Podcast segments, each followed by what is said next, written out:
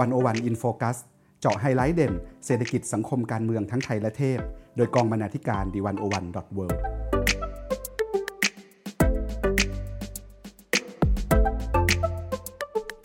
สวัสดีค่ะ101 in Focus สัปดาห์นี้ท่านผู้ฟังอยู่กับเตยวัจนาวรยางกูลบรรณาธิการ d101 world ค่ะค่ะกับอ้ายภาวันธนาเลิศสมบูรณ์กองบรรณาธิการ d101.world ค่ะ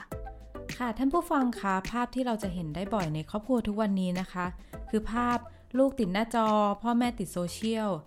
ส่วนเด็กเล็กเนี่ยก็จะสามารถใช้สมาร์ทโฟนได้เป็นก่อนที่จะอ่านเขียนได้คล่องค่ะส่วนวัยรุ่นเนี่ยห้องก็มักจะเต็มไปด้วยอุปกรณ์สำหรับเล่นเกมกล้องไมค์สารพัดเลยนะคะด้านผู้ใหญ่เนี่ยก็อาจจะมีการส่งข้อความแปลกๆกันมาทางไลน์นะคะทั้งหมดทั้งมวลนี้นะคะกลายเป็นเรื่องราวที่พวกเรามีกันอยู่แทบทุกบ้านเลยค่ะเป็นเพราะว่าเทคโนโลยีดิจิทัลเนี่ยนะคะได้แทรกซึมเข้ามาเป็นส่วนหนึ่งของคนทุกช่วงวัยอยู่ในทุกครัวเรือนและแน่นอนนะคะได้นำพาความเปลี่ยนแปลงเนี่ยมาสู่ความสัมพันธ์ในครอบครัวค่ะช่วงเดือนที่ผ่านมานะคะ101ก็ได้มีผลงานที่ทำร่วมกับสำนักงานกองทุนสนับสนุนการสร้างเสริมสุขภาพนะคะหรือสสส.ค่ะชื่อ Spotlight Digital Joy My Family ครอบครัวยุคหน้าจอ Digital ขออยู่ด้วยวันนี้นะคะก็เลยจะชวนอ้ายเนี่ยคุยถึงที่มาที่ไป Spotlight นี้ค่ะว่าทำไมถึงสนใจมาทำเรื่องนี้กันค่ะได้เลยค่ะพี่เตยคือจริงอยู่ค่ะว่าดิจิตอลเนี่ยเข้ามาอยู่กับเรานานแล้วเราจะเห็นทั้งสมาร์ทโฟนอินเทอร์เน็ตโซเชียลมีเดียมากมายมันไม่ใช่ของที่แปลกใหม่สำหรับเราแล้วในตอนนี้แต่ว่าปัญหาก็คือเรามักจะสงสัยอยู่ค่ะว่าดิจิตอลเนี่ยพอมาอยู่ในมิติของครอบครัวแล้วมันดีจริงๆเหรอเมื่อก่อนเนี่ยเราอาจจะเห็นภาพครอบครัวว่ามีเวลานั่งคุยกันนั่งกินข้าวหัวเราะเฮฮาออกไปจูงหมาพาไปวิ่งเล่นมันเป็นครอบครัวที่อบอุ่นแต่ในโลกสมัยใหม่เนี่ยครอบครัวไม่ใช่แบบนั้นเสมอไปค่ะภาพที่เราเห็นตอนนี้ก็คือพ่อแม่ลูกต่างใช้หน้าจอเป็นของตัวเอง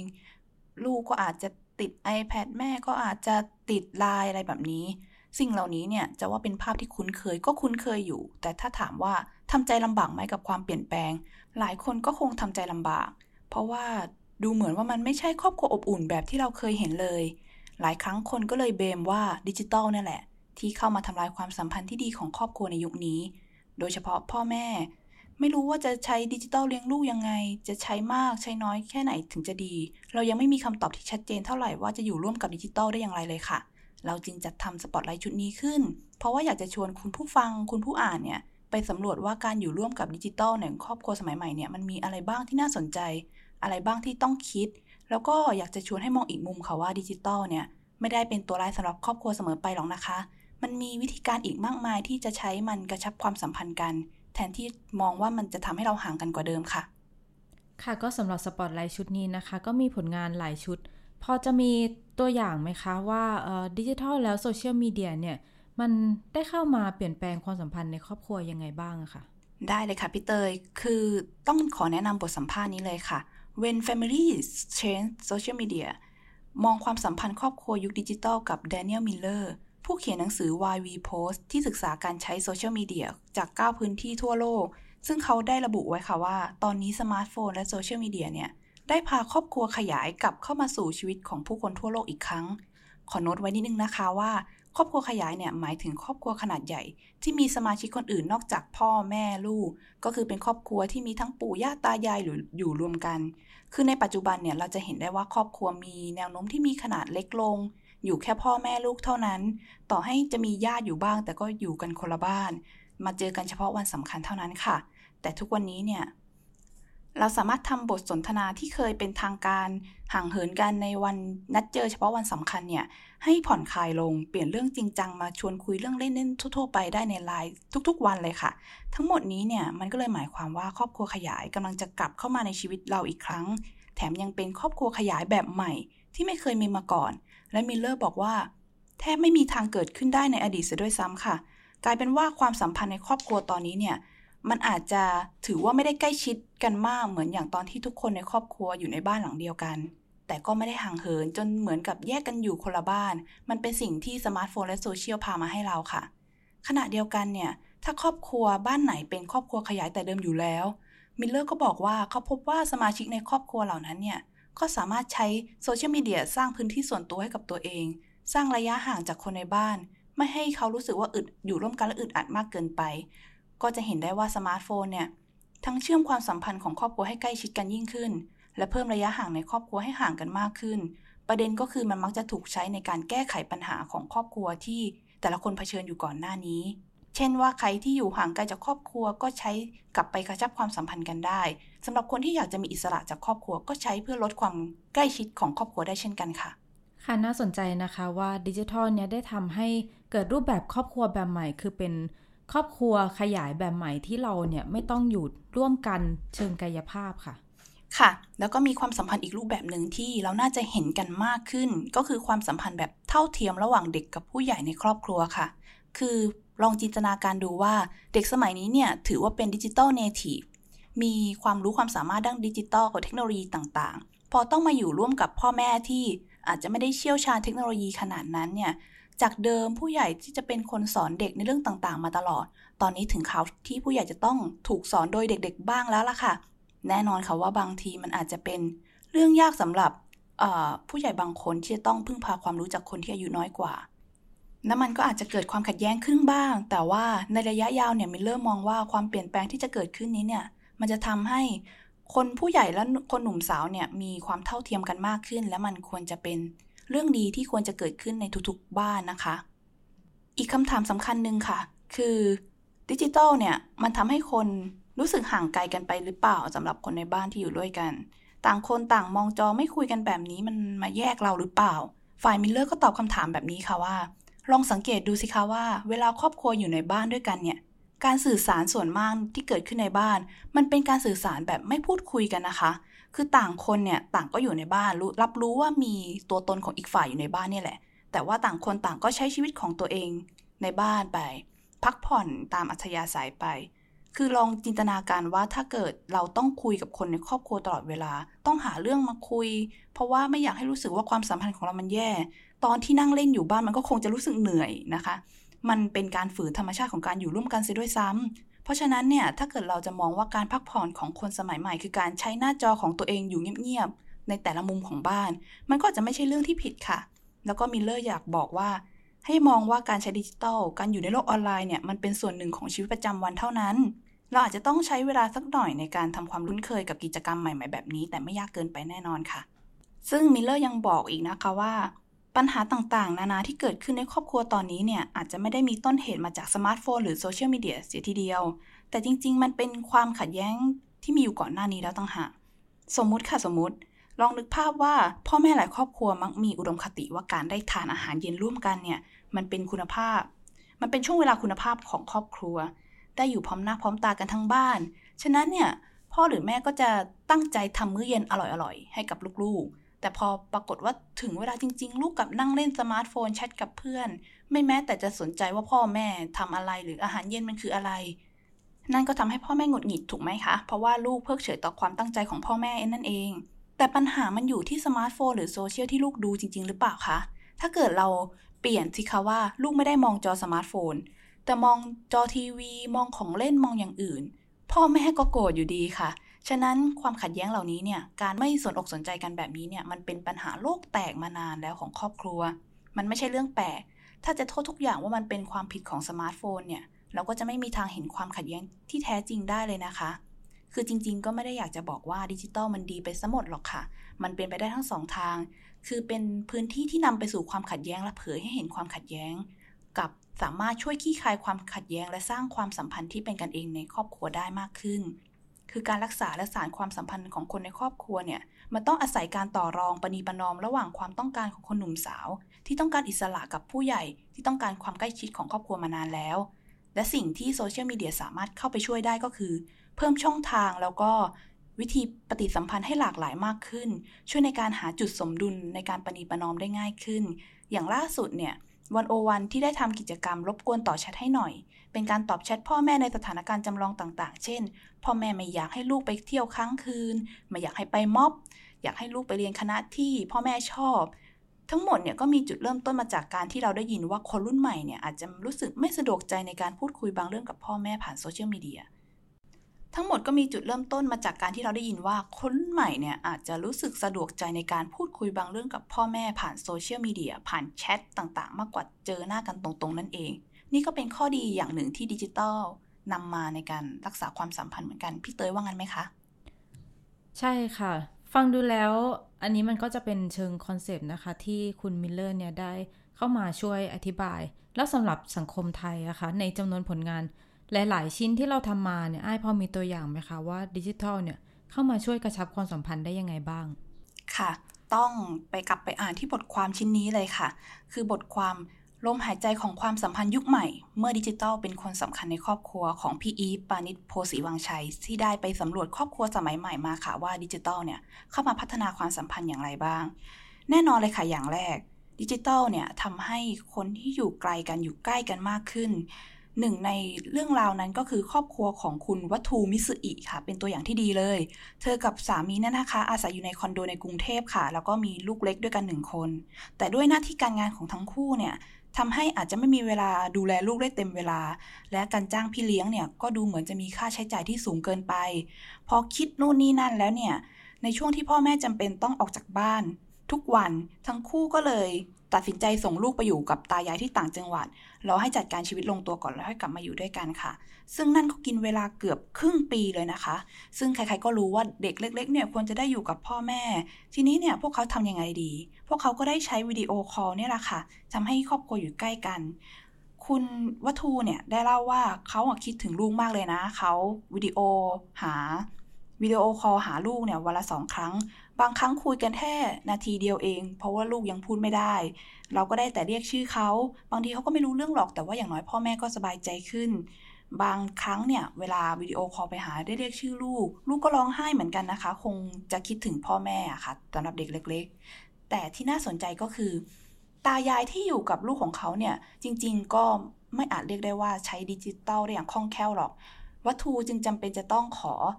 ให้เพื่อนที่อยู่ใกล้บ้านเนี่ยแวะไปหาลูกแล้วก็วิดีโอคอลให้เป็นประจำค่ะโดยวิธีการเหล่านี้เนี่ยก็ทำให้ความสัมพันธ์ของครอบครัวดำเนินต่อไปได้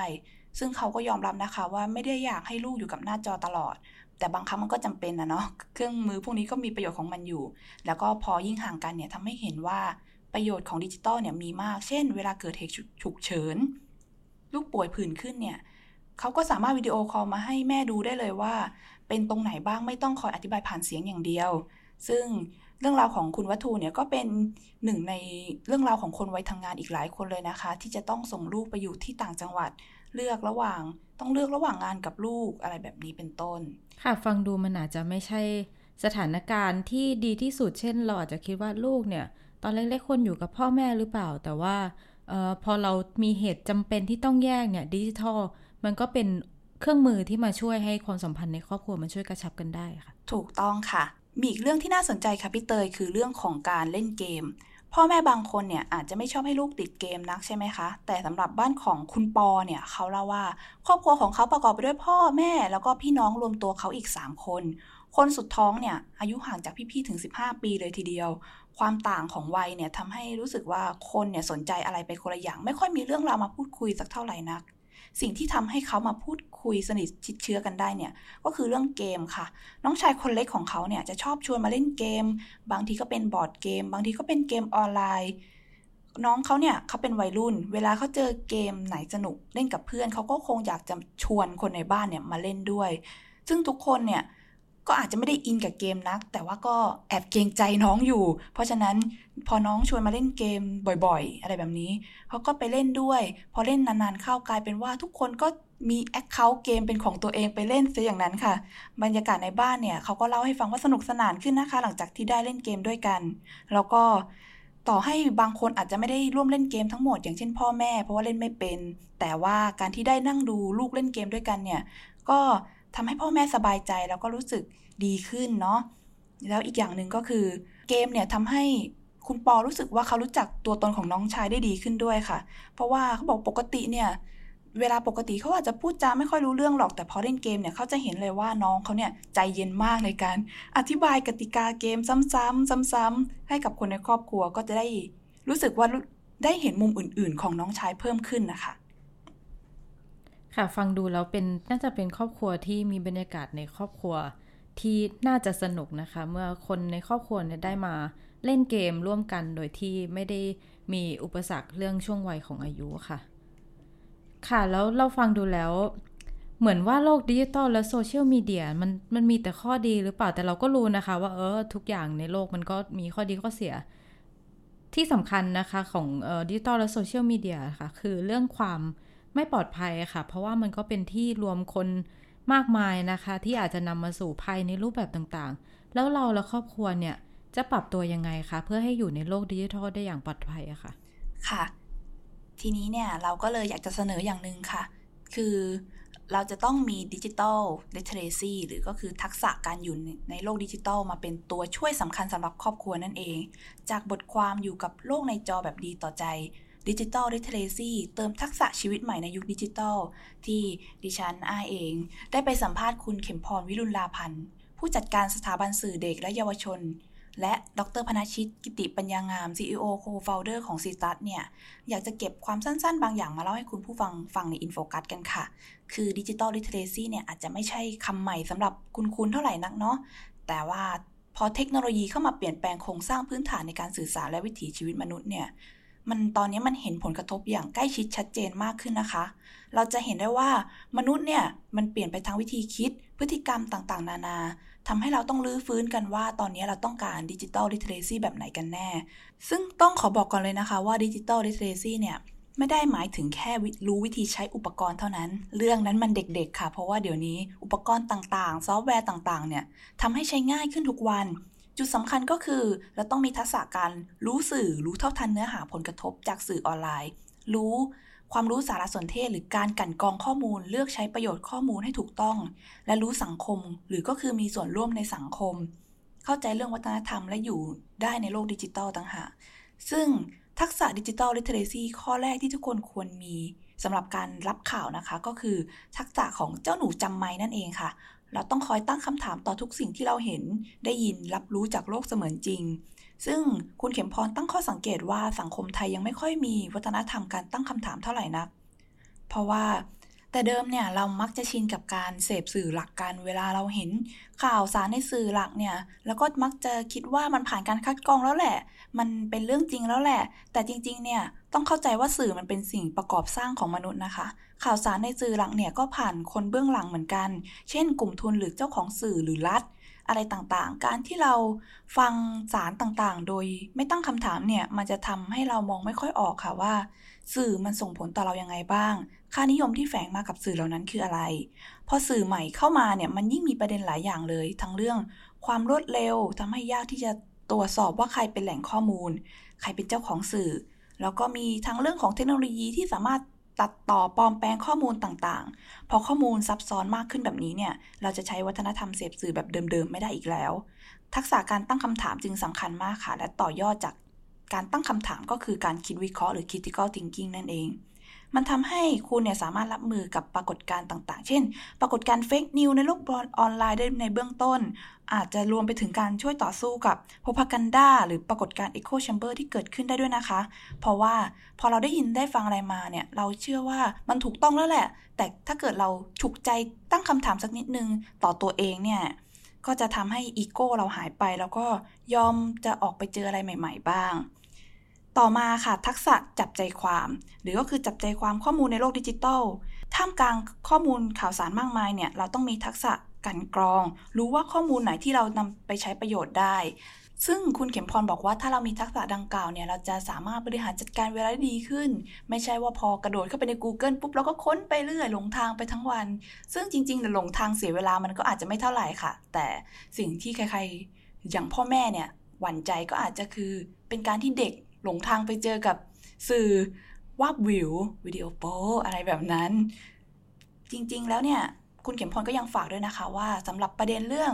ความเป็นห่วงในเรื่องสื่อไม่เหมาะสมเรื่องคำหยาบเนี่ยเราจะแก้ไขกันได้ยังไงในด้านของสื่อวิดีโอวาบวิวเนี่ยคุณเข็มพรบอกว่าจริงๆแหละเราควรไปเสริมที่ปัญหาเรื่องเพศการศึกษาเพศศึกษาในโรงเรียนมากกว่าถ้าเกิดเรามีการศึกษาด้านเพศศึกษาที่แข็งแรงเนี่ยเรื่องของการไปเจอโลกไปเจอเนื้อหาแบบนั้นเนี่ยอาจจะไม่เป็นปัญหาเท่าไหร่เพราะว่าเด็กก็จะมีความรู้ความเข้าใจและสามารถรับมือได้ว่ามันคืออะไรส่วนในเรื่องของเนื้อหาหยาบคายเนี่ยคุณเข็มพรเนี่ยได้ฝากมาว่า ต้องเข้าใจบริบทในการใช้คำหยาบคายเหล่านั้นด้วยไม่ใช่ว่าตัดสินตามตัวคำอย่างเดียวว่ามันหยาบคายก็ยกตัวอย่างมาว่าถ้าเกิดสมมติเจอวัยรุ่นอุทานว่าแบบขอโทษนะคะอีดอกในอินเทอร์เน็ตมันก็อาจจะไม่ใช่เป็นคำด่าก็ได้แต่มันคือคำว่า oh my god ประมาณนี้ซึ่งตรงนี้เนี่ยเวลาพ่อแม่เจอก็ต้องใจเย็นๆแล้วก็พิจารณาถึงความเปลี่ยนแปลงของคำของศัพท์แสลงของบริบทบางอย่างไม่ยึดไปว่าคำนี้มันไม่ดีลูกไม่ควรจะใช้ลูกไม่ควรจะเจอประมาณนี้ค่ะนอกจากนี้ค่ะผ่านพ้นจากเรื่องการรับข้อมูลข่าวสารในอินเทอร์เน็ตไปแล้วเนี่ยการอยู่ร่วมกับคนอื่นในโลกโซเชียลก็สำคัญเหมือนกันค่ะเพราะว่าในโลกโซเชียลเนี่ยดร.พนาชิตกล่าวว่ามันมาขยายความเทาๆในสังคมให้มันรุนแรงขึ้นความเทาๆของมันเนี่ยหมายถึงแบบการถกเถียงดราม่าต่างๆการเห็นไม่ตรงกันจริงๆแล้วก็อาจจะถกเถียงกันมาในโลกจริงอยู่แล้วแต่พอไปอยู่ในดิจิตอลปุ๊บเราเห็นได้อย่างชัดเจนมากขึ้นรุนแรงมากขึ้นส่งผลกระทบต่อคนอื่นมากขึ้นฉะนั้นเนี่ยการอยู่ในโลกที่เห็นแต่คอมเมนต์แต่ไม่เห็นตัวเนี่ยดร.พนาชิตเลยเสนอว่าเราต้องกลับไปยึดหลักของการมีเอมพัตตี้หรือการเข้าอกเข้าใจคนอื่นค่ะการเข้าอกเข้าใจคนอื่นเนี่ยจะทำให้เราเข้าใจมุมมองของคนอื่นที่มองมายังตัวเรามากขึ้นและเข้าใจในจุดยืนของคนอื่นมากขึ้นทำให้เราเนี่ยจะตัดสินใจในในสิ่งที่เราจะประนีประนอมแหละค่ะอยู่ด้วยกันอย่างสงบสุขเนาะอาจจะไม่ถึงขั้นต้องรักกันมากแต่อย่างน้อยมันก็ทำให้สังคมเดินต่อไปได้โดยสำหรับคุณเข็มพรแล้วเนี่ยเธอถือว่าเอมพัตตี้มันอาจจะเป็นทักษะแบบหนึ่งที่ต้องฝึกในยุคดิจิตอลเลยทีเดียวนะคะพี่เตยเพราะว่าปกติแล้วเนี่ยเราอยู่ในบ้านในชุมชนเราเดินออกไปข้างนอกเราสามารถเห็นหน้าเห็นตาคนอื่นได้ถูกต้องไหมคะแต่พออยู่ในโลกดิจิตอลเนี่ยความรู้สึกถึงความเป็นมนุษย์เนี่ยมันอาจจะจางลงไป